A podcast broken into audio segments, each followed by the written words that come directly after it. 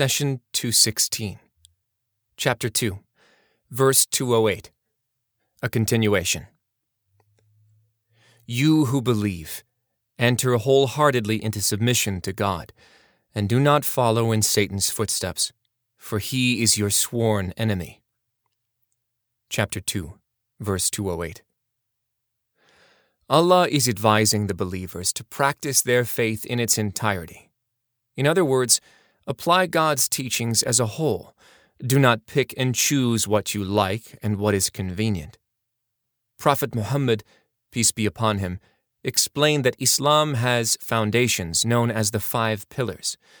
You cannot apply 3 pillars and leave 2 out because the architecture of faith is based on all 5. An engineer once said to me, "We can build a sturdy structure on 2, 3, or 4 foundation pillars." I told him, "But when you build the structure on 4 pillars and the load is distributed properly, is it possible for you to remove a pillar or 2 and keep the structure intact?" He said, "No, it will collapse." I replied, "This means that a structure is set from the very beginning on the basis of your plan. Its load and integrity are distributed equally on the number of foundation pillars you decided in your plan, whether 3, 4, or 5 pillars. After the structure is built, you cannot make changes to the foundation pillars.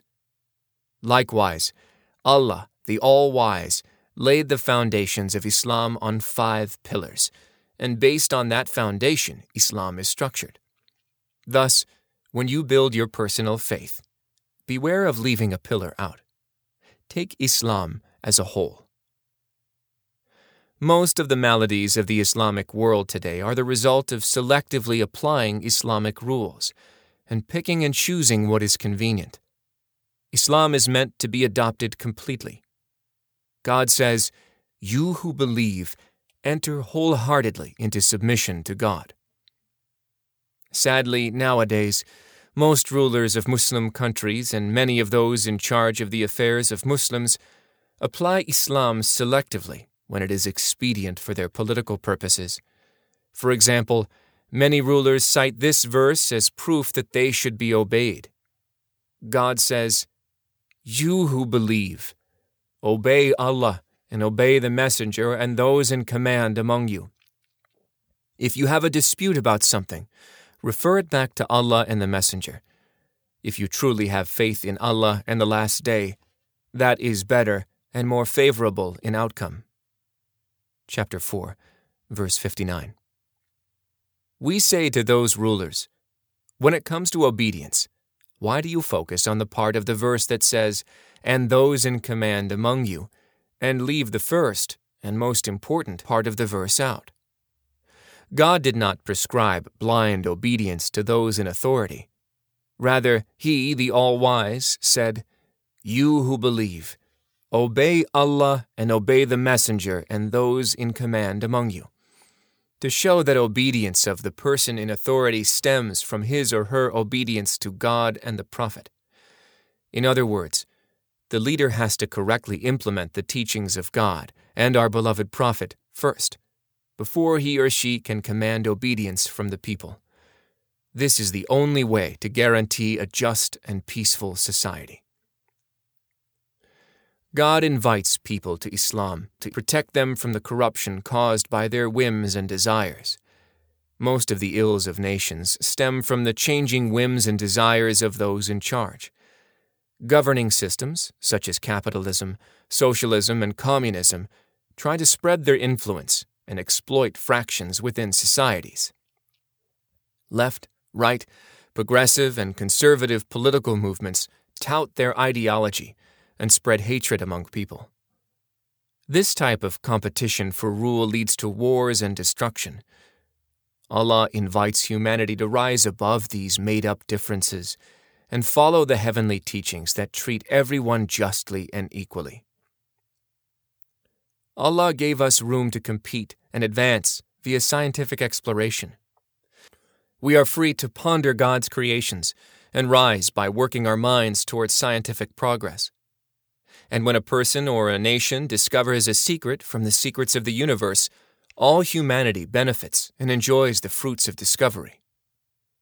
Scientists explore the mysteries of our world through experimental science, which all people can agree upon and benefit from.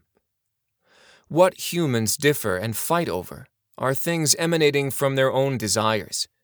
Each one of us wants to follow his or her own desires, often at the expense of others. Allah wants to protect us from these desires, so He said, "You who believe, enter wholeheartedly into submission to God." In other words, follow the teachings of your Lord to avoid the contradiction of desires in society. You can personally apply this concept. Be true to yourself, so your tongue does not contradict with what is in your heart. Do not be a believer by words, yet corrupt by heart and deed. Spare yourself the addictions of whims and desires. This also happens to be the best way for you to be in harmony with the universe, with the heavens, earth, animals, and plants. All those creatures are creations of God. They flawlessly perform their tasks and follow God's command. So do not single yourself out as the only creature going against God's teachings. If you are a sinner, you are in disharmony with your surroundings of time and place. In other words, both the time and the place in which you disobey God will curse you.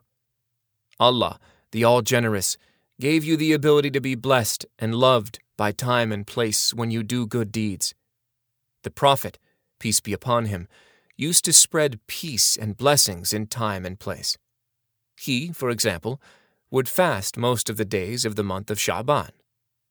When the companions asked him about this, he told them that Sha'aban is neglected by people because it is between the months of Rajab, which is one of the 4 holy months, and Ramadan. Thus, he wanted to pay attention to a month which was overlooked by most people.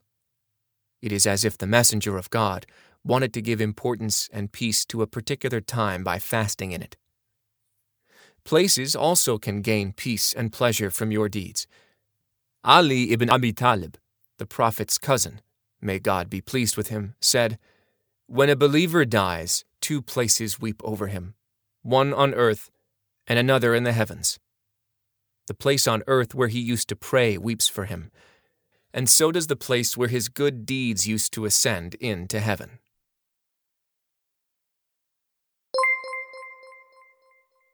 The messenger said, "My Lord, my people treat this Qur'an as something to be ignored." Chapter 25, verse 30. Do not abandon God's book. Please take a moment to subscribe and to share with your family and friends. Visit us at www.QuranGarden.com.